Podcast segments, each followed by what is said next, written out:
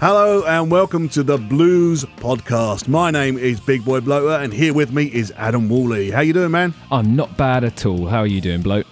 I'm very good, thank you. I'm very excited actually because I, uh, I, the other day I had a lovely chat with the one and only Kenny Wayne Shepherd. Yes, and I was very lucky to listen to that chat. And what a brilliant, uh, what a brilliant interview it was. Um, he's, he's an interesting guy, isn't he? He's not just not just all about the blues. Well into his cars. He is. He is. He had like yeah. I, I think the cars was his. He got really excited about that. He de- yeah, definitely. You know, I was trying to talk to him about guitars and cars and, and films and all sorts of things, but I think cars is where he really came alive. But, But I am interested to hear some of these plastic guitars because you mentioned those a few times, and I don't really, I've never really found out about these. Maybe it's a little bit before my time. Yeah, me too. I think, but um, well, no, I think we're about the same age, aren't we? But um, you wish. no, him and me. That is not me and you. Oh, okay. You're just a lad, aren't you? I mean, you know, yeah, come on, come on. Uh, but um, do you know what? We should just we should just play the interview, really, shouldn't we? And have a listen. Yes, let's do it. This is Big Boy Bloater talking to Kenny Wayne Shepherd. So it's Big Boy Bloater here for the Blues podcast. I bumped in to the one and only legendary Kenny Wayne Shepherd. How you doing, man? Yeah, I'm I'm good. It's just so random that we ran into each other. I know. What are the chances of that? I it's know, like, right? It's like we planned it almost. Now, last time I saw you, you probably don't remember last time I saw you, but last time I saw you, we spoke about all sorts of things. You were telling me about your dad, who was a radio DJ back in the day, and he had this massive record collection. Mm-hmm. Yeah. and that's kind of what got you into a lot of music in the first place. What I want to know is, out of that big record collection, what were the records that you were kind of sneaking off with, taking and thinking, oh, you won't notice that's gone. I'll, I'll just have that. Well, my the two biggest ones uh, that come to mind are the Muddy Waters album called Hard Again, with that Johnny Winter produced and played guitar on. It was actually that record was done the year I was born in 1977 on a on a label called Blue Sky Records. And uh, and the other one was the ZZ Top album called Fandango, which was like a half live record and half studio recordings. And that was when I think at that time ZZ Top was the largest touring act in the world. They were drawing the biggest crowds out of everyone. And they were just at the prime, man. And you know, the tone, like Billy Gibbons' guitar tone. It's like if you wanted, if you were to ask me, like, what is the quintessential Les Paul guitar tone, I would point you directly to that album and those live tracks because it's just ungodly the sound he gets out of that thing. So those are the two most frequent albums that I would kind of sneak off with. Go into my grandfather's room, put them on the the record player and turn the stereo up so loud that he would come down the hall telling me to turn that turn that mess down, you know, and jumping up and down on the on his bed playing air guitar and things like that. So, how old were you then, roughly? How Oh, old? Four, five, six, you know. Yeah. So, did you have any kind of clue about what it was that attracted you to that, or it's just like a crazy sound that you? It was just a feeling, you know, and the the personality and and certainly the guitar playing and the music. looking back on that on that tone now. You know, was it something you was always there? You realised straight away that tone was like legendary, or was that grown because now you know the, the album so well? Well, I think that I think what I knew at that age was that the I liked the way the music made me feel. And I know looking back now that I was always as I was listening, I was always focused primarily on the guitar as the main instrument that caught my ear Yeah. beyond anything else, including whatever the vocalist uh, was doing. Uh, I was always just innately tuned into the guitar. Um, but you know, I think that uh, you know the, the sound, the actual sound, that's something that you know I think a, a, an artist kind of cultivates over the life of their career and. To me, that's the pinnacle of Billy Gibbons' guitar Yeah, tone yeah. right there. Now, you know, he may really dig, you know, the sound that he has now better than what he had then, but to me that was like that was it, you know. He had reached the holy grail of of guitar tone for a Les Paul right Nowhere there. else to go, eh? No, that's it. That's the top of the mountain. So, was this about the, the, the time that you were sort of being given these plastic guitars? As, Yeah. as- yeah. I Yeah. mean, how did that work out? Do You're hearing this great electric guitar sound on record, and you've got this plastic guitar. well, I was, yeah, didn't I, I I remember not understanding how how they got I didn't realize the difference between the guitars at that point. You know, I just knew that what I was doing sounded nothing like that. And then I remember even after I got my first electric guitar, sitting down and trying to learn some Jimi Hendrix songs and going, how am I supposed to get these sounds out of this thing? You know, and that's before I realized that there were effects pedals Yeah, and yeah. you know, like the Octavia or the wah wah pedal or whatever. I was like, he's doing something that there's something going on there that I don't have access to. Some kind of voodoo. yeah, something. You know. So you started off on these plastic guitars that you kind of got through pretty fast. Mm-hmm. You went all the way up then to uh, Fender actually making you a signature guitar. I mean, how, how's that working out for you?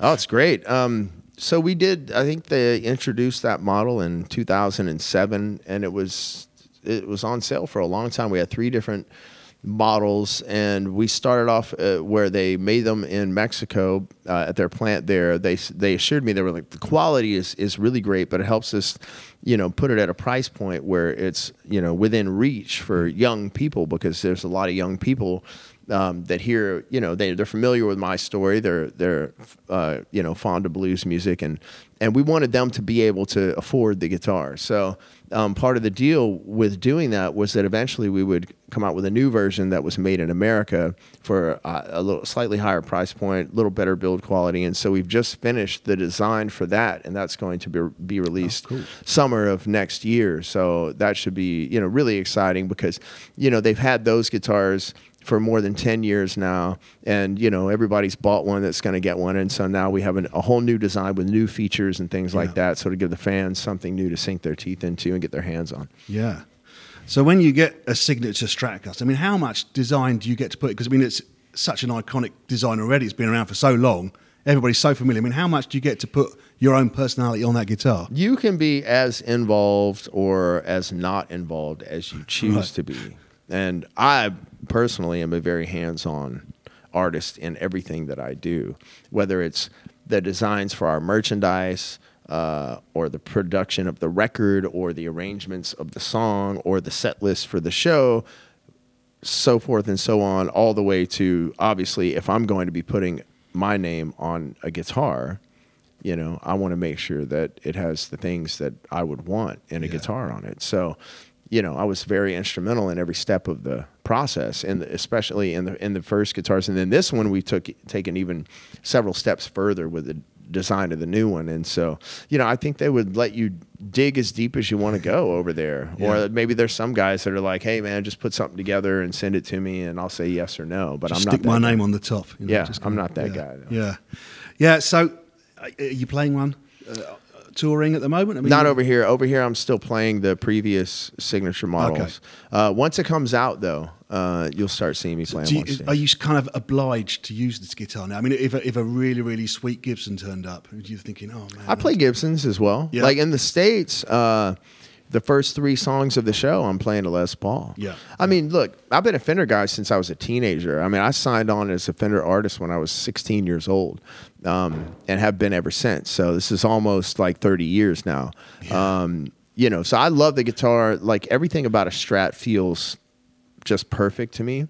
Uh, I do enjoy playing other guitars as well, and especially in the studio. You know, there's just like some songs you go, that song needs a Les Paul Yeah, on yeah, it. It's yeah. just you know, so you get a Les Paul and you play it. Um, so yeah, I, I, it's what's most appropriate for for the music. Yeah. Okay, I've got a moral question for you now. This is a real tough one. So, uh, you've got your favourite guitar in one hand, a baby in the other arm. Someone throws a can of beer at you. Which do you drop? Oh, you dropped the guitar. I mean, you know. Really? Yeah. I would have said drop the beer. No, but no, you. Well, oh yeah, well that makes sense. But I mean, I, I I thought maybe you meant to deflect or protect, but you would drop the. I would drop the guitar. The guitar would. I mean, my guitars have hit the floor many times and they've been just fine. I certainly wouldn't drop my child. you know. Children do heal up quite well, though, don't they? I mean, come on, you must have dropped them. A Well, couple they're of times. resilient little Yeah. beings. You know, it's amazing. You can watch a little kid like walk a few steps and then just hit the floor and then just get up and, and walk right away. Where you know, like somebody my age hits the floor like that, you're gonna you have to collect yourself. Tell me about it. minutes. Yeah. Yeah, okay, so that's good to know then. Yeah, you, you, you'd catch the beer, but let the guitar go. Well, but I don't yeah. drink. I, I wasn't. I didn't realize the question was about catching the beer. I thought it was protecting I see. yourself. I see. Yeah, okay. 'cause I'm not. I don't drink alcohol. That's what we're saying. I'm not. Yeah, I- okay. it- they- I found the world is a better place for me and everyone else if I don't drink alcohol. How long has it been? uh, almost 17 years. Okay, that's that's great, man. Yeah. that's fantastic. Yeah. You don't miss it at all. Not one bit. Actually, I found that uh, my life, personally for me, has been far more enhanced without things of that nature than it ever was uh, when I was choosing to drink. So, Yeah, yeah. Um, yeah, and I, I feel I'm much more present uh, for everything. Uh, I have much more clarity, and uh, I can remember things much better. You know, so like when a really great thing happens, I'm able to enjoy it and be there hundred percent for the experience. You know. Yeah. How do you deal with being around drunk people? Because aren't drunk people like the most boring people in the world? well, look, I mean, uh, here's the thing. Just because I choose not to drink and I feel like it's not in my best interest to do it, doesn't mean that it that you shouldn't drink or Yeah, yeah. You know, so that's an individual choice, right? So I don't have any problem with being around people that are drinking or I don't have a problem with like people that choose to drink or whatever. That's your own personal choice. Now, there is a point like Yeah. for I think for all of us um, when you're around people that have maybe had one too many or two too many or maybe 10 too many Mm-hmm. i think every one of us kind of reaches a point where it's time to go you know and Yeah. for me i just know when it's time to go Yeah. uh, just because uh, you know i've had my fun and and they're at a they've kind of gone beyond a certain point and so uh, we're not going to be relating on the same level Yeah. you know for the rest of the evening So Yeah. what's yeah. the point Once they start getting into that sort of repeating phase, I Yeah. love you, man. I love you. You know, I love you so much. yeah it's like i heard you the first time Yeah. yeah Uh, okay, let's let's change the subject a little bit. I want you to tell me about Noah Hunt. Yeah. Now, do you think between me and you, Mm-hmm. Is he kind of like still still in the limelight just a little bit? Do you have to like pull him back at all at times? Say, No, not at on. all. It's my it's my name on on the marquee here. No, come on, come on. I've never had that problem. I mean, I've just, I'm not the kind of guy, like, I, f- I just feel really comfortable with my own position and my own band. Yeah. So I don't feel like um, the need to, like, try and dumb down what everyone else is doing so that I can shine. I feel like I try and surround myself with what I believe are some of the greatest musicians around yeah. Because they're great at what they do.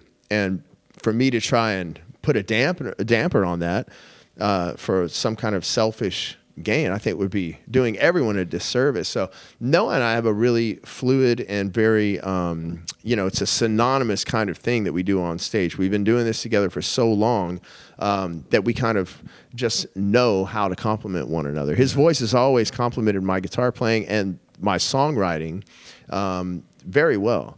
Um, and over the years, I've started singing more and more, and now we're just about sharing almost. He's about sixty percent, and I'm about forty percent as far as lead vocals go. But rather than you know it, it be a situation where it's like, okay, I'm going to sing now, and you know, thanks.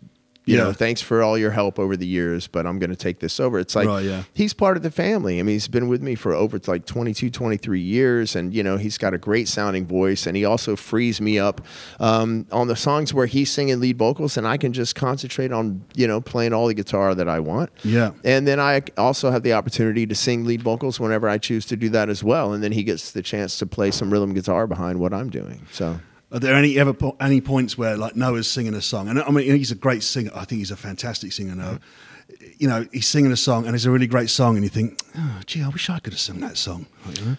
No, no, no, because in the studio, that's where I, I determine all of that in the studio. It's like I write songs and then um, I can pretty much tell when, when the song is written who I think is going it's going to Right, be yeah. most appropriate for. There are the times occasionally where I will write a song and I'll think I'm going to sing that song in the studio. Then I'll go into the studio and I'll try singing it and I'm not happy with it. You know, and I'm just like, it just doesn't sound, it didn't work out the way I thought it was going to. So then Noah ends up singing it. There was also have been times where I thought this is a song for Noah to sing. Noah sang the song, and then I ended up going, you know what? Let me take a stab at that. And I actually like the version with me singing on it better. So you know, it just really depends on what's best. But most of the time, it's it's kind of predetermined, and, and I generally have a pretty good instinct on who's going to be the right voice for that song. Yeah. So there's no there's no dirt to dish on Noah. Then we can't. That's not an avenue we can go down. It's like, oh, you- Well, you're not going to get much dirt from me on anybody. I'm just not that kind of guy. But you know, he's I, what, what can you say bad about him? He's a good guy. He's got a killer voice. Yeah. and uh, he's been a part of the family for a long time. yeah. Where did you guys meet? Do you remember the first time you met? Yeah, absolutely. So I had a different guy singing on my first record. Um, I, I sang one song on my first album, and then after that, I just did background vocals for the next couple of records, but um, I just at that time I sounded like a child. Like uh, my voice, I literally sounded like a child, and that was not what I heard from my music. Um, so I didn't have a problem. You know, I talked to Derek Trucks about this. I'm like, man, does everybody give you a hard time about not singing like they did me? And he's like, oh yeah, man, all the time. And he's like, but you know, I have standards, you know, and uh, and I agree. I was like, yeah, man, if I have standards for my music, and if my voice isn't up to those standards, I don't have a problem finding somebody who has the voice that meets those standards. So we had a different guy singing on the first record. We did the first album in a tour, and that album was extremely successful. It sold like half a million records in the States really fast. The first single went to number five on the rock charts. Uh, eventually, we sold a million copies, went platinum, but things didn't work out with me and the lead vocalist at the time. And so we parted ways. So right before we were going to record the second album, so then we had to find a new singer, and so uh, we put out the word, and we flew like twelve different guys down to Louisiana, and we held auditions, and uh, we got a rehearsal space, and you know, told all twelve guys learn these three songs, Yeah. and be prepared to jam on something. And we just started bringing them in one at a time. And, and it was pretty obvious, I think. It was between Noah and this other guy, but it was pretty obvious that Noah was probably the right guy for the job. Yeah. And so we did the, you know, audition. And then I took him out later that night because I felt like I should get to know him a little better.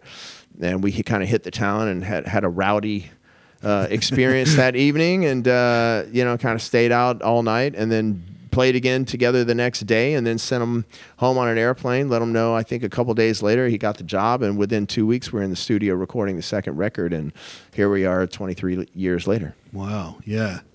So the other guy who almost made it, did you still keep his phone number just in case? Like, no you i still can't got it these days. i, don't remember his name now um, you he dangle was- over Noah's head every now and then and say, "Come on, Noah." You know, no, like- but he was a the guy was a really good singer. But you know, I, I've just always had a pretty good instinct on you know what what I you know think was right for my music, and you know the guy technically had had all the chops, but there was something that seemed most appropriate about Noah's voice. Yeah, he's a great singer. I mean, Yeah. I, I think he's fantastic. The work he does with is amazing. Um, apart from talking to multiple press people before shows and you know eating up all your time, what do you like to do before the show? Is there any pre-gig ritual for you?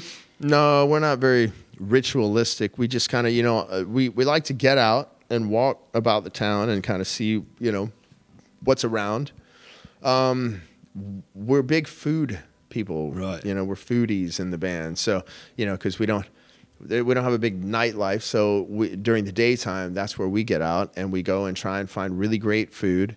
Uh, usually we want to find like a local place. We try and stay away from chains as much as possible, and uh, and find something that's unique to the area that you can only find there, and and that's extremely well reviewed, and have a great culinary experience. Yeah. So, and after the gig, conversely, I guess it's just pretty much a quiet wind down, is it? Yeah, we just kind of wind down, you know, you know, talk, hang out, whatever, and until it's time to. You don't kind of analyse and go, well, you know, this mistake was made tonight, and uh, you know, we've got tighten this up tomorrow. If there's and- anything about that, it gets dealt with directly after the show. Right, it gets brought up for, because for me, if I if I don't deal with it right in the moment, I'll forget.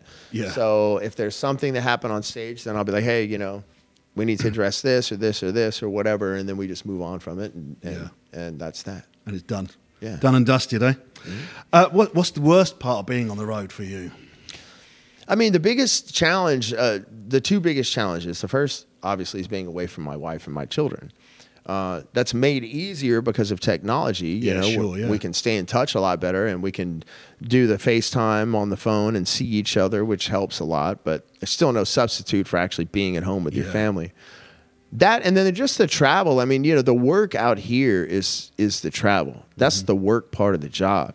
That because playing music and being on stage in front of the fans, that's fun. You know, That's the easy part, right? Yeah, exactly. So you know, it's like you know, the the laborious part of the job is just the travel. Yeah. Is there anything you do to kind of get you through that time? Is it you know, you're into books or is, Uh, it, is there TV on the bus and you're watching? What's this program you just just discovered? Well, I, the bus is is not a, a, an issue. Like you know, the bus is a great way to travel. I sleep really well on the bus going down the road, and yeah, you can watch you know something on the television or Is it Gogglebox you've just discovered? yeah, is yeah, yeah. It's my new favorite show. It's hilarious. Um, but yeah, so uh, it's airplanes, you know, that really can just be the biggest, uh, you know, pain sometimes. But you know, you load up your reading material, or you know, download some movies on your phone or your Yeah, iPad yeah. or whatever. And, Yeah. you know, pass the time. You got any favorite type of movies in particular? What's uh, You know what? It's so weird. I've seen like, especially on the airplanes, like they have their in-flight entertainment, and I've we fly so much that I have seen nearly every single movie that is available on the airplane. So now I'm just having to rewatch movies that I've already seen before because I've already seen them all. you know? Yeah. Yeah. But I don't have a favorite. I mean, just anything that's entertaining. I don't like, you know, if a movie's crap, then I'll just turn it off. You right? know? You don't have any kind of favorite sort of genre? Like I mean, look, or I like comedies a- or I like a- yeah, action Yeah. comedies. I mean, well, you know, I, I like just about anything if it's done well. now, there's the thing, isn't it? If it's done well, Right. Yeah, yeah.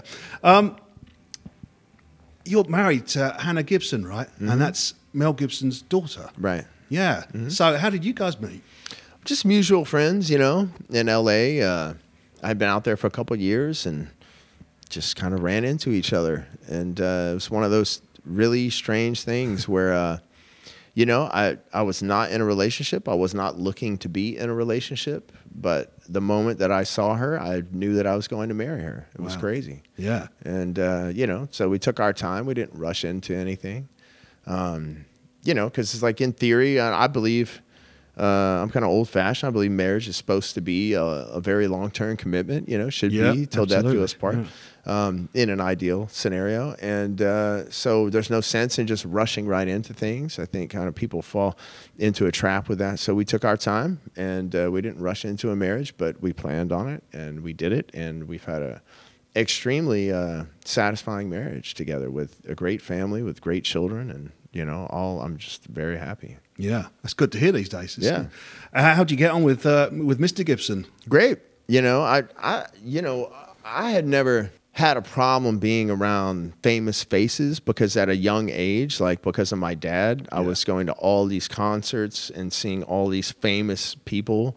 I mean, like iconic people like James Brown, you know, like Yeah. the, everybody knows James Brown. And like, you know, he was like Uncle James to me because we spent so much time with him and he was like part of the family. And so, you know, every artist that came through town is uh, no matter how big they were it's like i was always hanging out backstage with them and me so i at a very early age i came to realize that famous people are just still people Yeah, you know sure, just more people know who they are you know Yeah. and so i've never been awestruck really um and, and or uncomfortable around really famous people. So that was not a barrier for me to overcome. Uh, and he was, you know, he was just always really nice to me. And I think that you know the main thing is is that they saw that I had a tremendous amount of respect for their daughter, and uh, you know my intentions with her were honorable. And and so I think that you know as a parent, those are two of the most important things. And Yeah. so we had that squared away from the get go. Yeah. And what? How, how's he? How's he react to your music? Has he got any of the albums? Do you? Oh, yeah. Have you ever like walked in and caught him listening to an album? You know. No, no, no. But but no, he he told me, or uh, he had told me that years ago when my first album had come out, he was doing a film. Uh, it's either North Carolina or South Carolina or whatever, but he, he had a driver at the time that would drive him, you know, to the set and everything. And that guy actually turned him on to my music back then on my first album, gave him a copy of my first album. So he had been familiar with my music before he met me. Um, and he's been to many of my shows and stuff. I don't know that he like in his spare time he's trying to rock out to his son-in-law's music, but I do know that he can appreciate it, and he certainly has shown up, you know, there and been there for me uh, at some of my shows in the past. And is that vice versa? I mean, what do you think of his films? Oh, I mean, I think he's one of the greatest actors of our time and directors as well. You know, he's tr- a tremendous talent. I don't think anybody can take that away from him at all. you know? Absolutely. Yeah. Let's talk a little bit about uh, the rides because uh, this is a, a band that you've worked with previously. Mm-hmm. Uh, what's happening with those guys these days? Well, um, you know, Stephen had been on tour with Judy Collins back in the U.S. They did a tour together, and so at the time we, I was out with my band touring for our previous album, Lay It On Down, and then I did the Traveler and had that ready to go. So then we released the Traveler this year, and we've been out doing that. He's been at home uh, just kind of spending time with his family. I know he's like remodeling his house and things like that. Uh, Barry's just kind of been ready to go uh, at a moment's notice, but uh, Stephen, between really the main thing has been my schedule. Yeah. Because I've been so busy. So we haven't had a chance. Barry and I. Uh, got together about a year ago and started writing some songs in anticipation for the next Rides record. But we really have to get the three of us back together to to really do that properly. So, you know, we've talked about it. I think everybody wants to do another album. Um, it's just a matter of finding the right timing for it. Yeah, yeah. Getting the three diaries to match up, eh? And uh, yeah, I mean, you know, you got three different guys, three different artists, all with their own independent careers, and you know, trying to find that magical opening in the schedule that lines up. That's the challenge. I wa- I wanted to ask you. I meant to ask you a minute ago. When the touring is finally finished, you know, you've got a couple of weeks off, maybe. You can go home with the family. It's a real chilled out Sunday morning. The day is yours. What would you like to do? What would be your downtime? What would you do? Well, I mean, generally, you know, we just, especially on Sundays, we either go and spend time, you know, with my in laws, or if we're at home, uh, then we just, you know, spend the afternoon outside, you know, and in the backyard, maybe turn on the jacuzzi, have the kids in the swimming pool, put some music on, you know, cook some food. Just really take it easy and enjoy some quality family time with a minimal amount of distractions, you know. What sort of music would you play at home? What do you, what would you listen Oh, I to? mean, I play, you know, I play blues and rock Right, and yeah. roll at home. you Yeah. know. Or you, don't, you don't like to get away from that thing. I've done that on, road, on the road all the time. I want to hear something completely different now. well, no, I mean uh, sometimes, but you know, I I really enjoy like 1940s like swing music, you Right, know, yeah. and jazz. But but I love I love I'm a fan of blues music and rock music, so that's what I like listening to as well. I hear plenty of other stuff. My kids will play, you know, other music. My wife plays other music, so I get I get my fill of other genres as well. Yeah. whether I want to or not. Um, but yeah, no, if it's if I'm controlling the dial, you're most likely going to hear blues and, and rock and roll and Yeah. you know, or, or or something that has some, you know, a little bit of history behind it. What would you do if one day one of your kids came up to you and said, Dad, I think, you know, blues is stupid, guitar's stupid. I'm getting a saxophone and I'm joining a jazz band. I'd say great, go for it. Yeah. I would say blues is not stupid and guitar is not stupid, but go get yourself a saxophone and knock yourself out. You Would you encourage them into the, into the music business? Well, I will encourage them into pursuing anything that they think they may be passionate about. So if it's guitar, if it's saxophone, if it's art, if it's sports, if it's you know whatever, I just want them to to know that if they want to do something, uh, they can do it. You know, Uh, at least give it a shot and see see where it takes you, and maybe that leads you to the next thing that you want to do. But you know, just go out and do it. You're not like encouraging them to be a, a- doctor or, a- or a lawyer or something. That too. I, I'm not encouraging them any either in, in, anyway. I, I'm only encouraging them to apply themselves. Yeah. Uh, encouraging them to know that nothing stands in their way. You know, the only thing that stands in their way would be themselves, convincing themselves for whatever reason that they can't do it. But to be, only to believe that you can do whatever you want to do and whatever you put your mind to, and and absolutely go pursue that. You know, and so if it's being a lawyer a doctor, I mean, who am I to say? it's their lives, you know. But I will facilitate uh, as much as possible, you know, opportunities for them to pursue anything they feel passionate about. That's great. I mean, what great dad. Yeah, well, I mean, fantastic, know, man. that's yeah. what- and we want for our kids. I think as parents, we all want our kids to have more, even more opportunities than we did.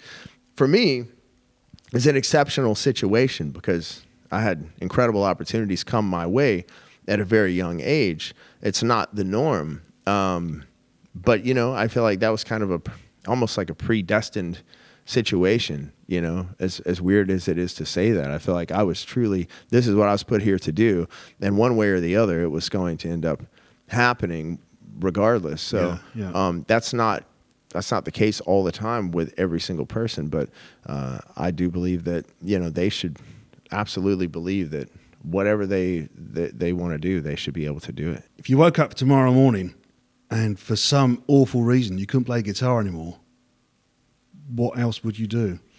Well, from the very beginning of my career, when before anybody knew if it was really going to pan out, I was doing some of my first interviews, and they were like, "So what are you going to do if this music thing doesn't work Oh, out?" really? and I, yeah, well, because you never know. It's kind of like hitting the lottery, you know. Yeah, If yeah. you think about the Yeah. amount of people that buy lottery tickets versus the amount of people that win the money, it's kind of would be about the same odds as how many people would want to be a, a musician or a famous you know artist and then the people that are actually able to to uh, you know put food on their table Yeah. doing it uh, it's a small percentage so um, yeah, I, I always said that I would do something with cars, and uh, you know, at that time when I was young, it was about racing them, and I would be Right, a- yeah. I would be the driver, you know, of a race car.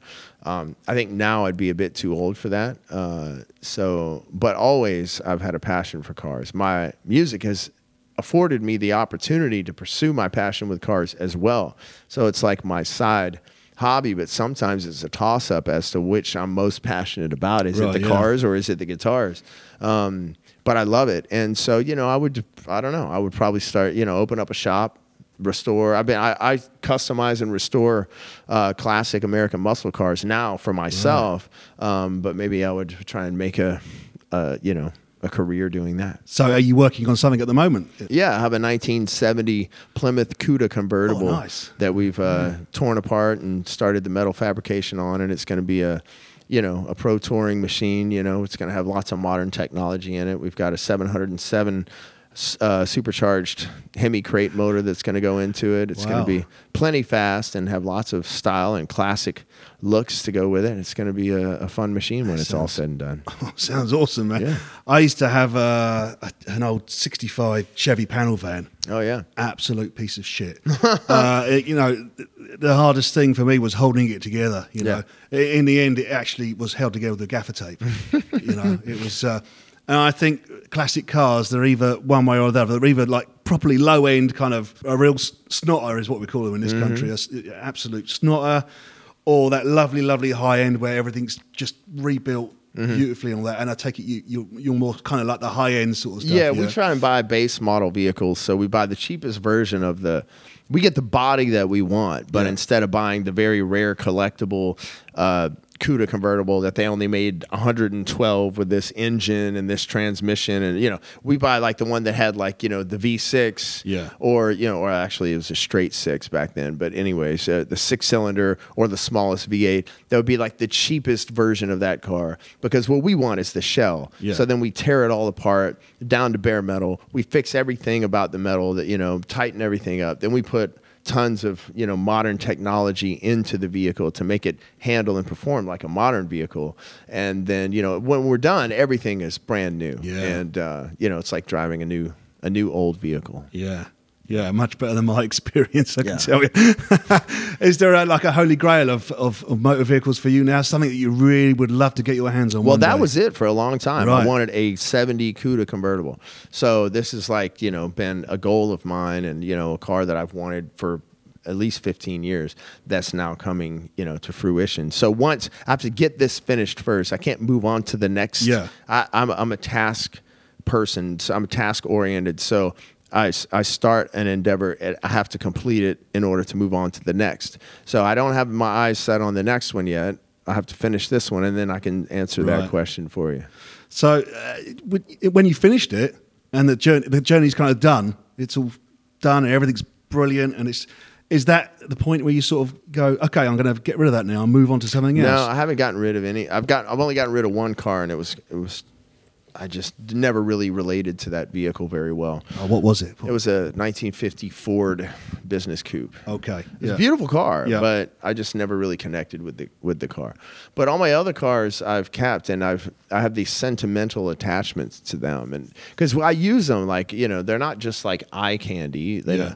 Then it's not like a trophy for me. Like I get in the car and I drive it, and we go on cross country road trips with my friends, you know, and Yeah, so we have all these experiences and these lifelong memories of these journeys and these vehicles, and so then it becomes almost like a member of the family to me. Yeah. Um, so no, I, I'm not into. There are guys though that like it's all about you know the process, and then once the process is complete, then they kind of lose interest in that. Yeah. They sell that and they move on to the next project. Yeah. You know, but for me, it's it's it's the entire thing, but it also includes the ownership. You know. Going back to guitars, is that kind of the same thing? Do you, do you get quite sort of attached to guitars as well? yeah, I've never sold an instrument. So I, you know, I have every instrument that I've ever had, and I'm not a collector. I don't consider myself to be a collector. I have a lot of guitars. I've never Yeah. counted them all. I don't know exactly how many I have, but I don't acquire them. uh you know, as a collector would.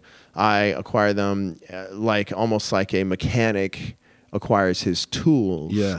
You know so he doesn't consider himself to be a tool collector he gets the tools that he needs to get the job done the way it needs to be done and so that's what they represent to me the instruments you know and and uh, i had one uh, 1958 strat that i bought back in the 1990s that was in perfect condition. It was looked like a brand new guitar, and then I proceeded to play it on stage every night. And within a year or two, I had like destroyed the finish Right, on yeah. this. You know, just worn it because I'm a very aggressive player, and I play really hard, and I play heavy strings and a heavy pick, and so.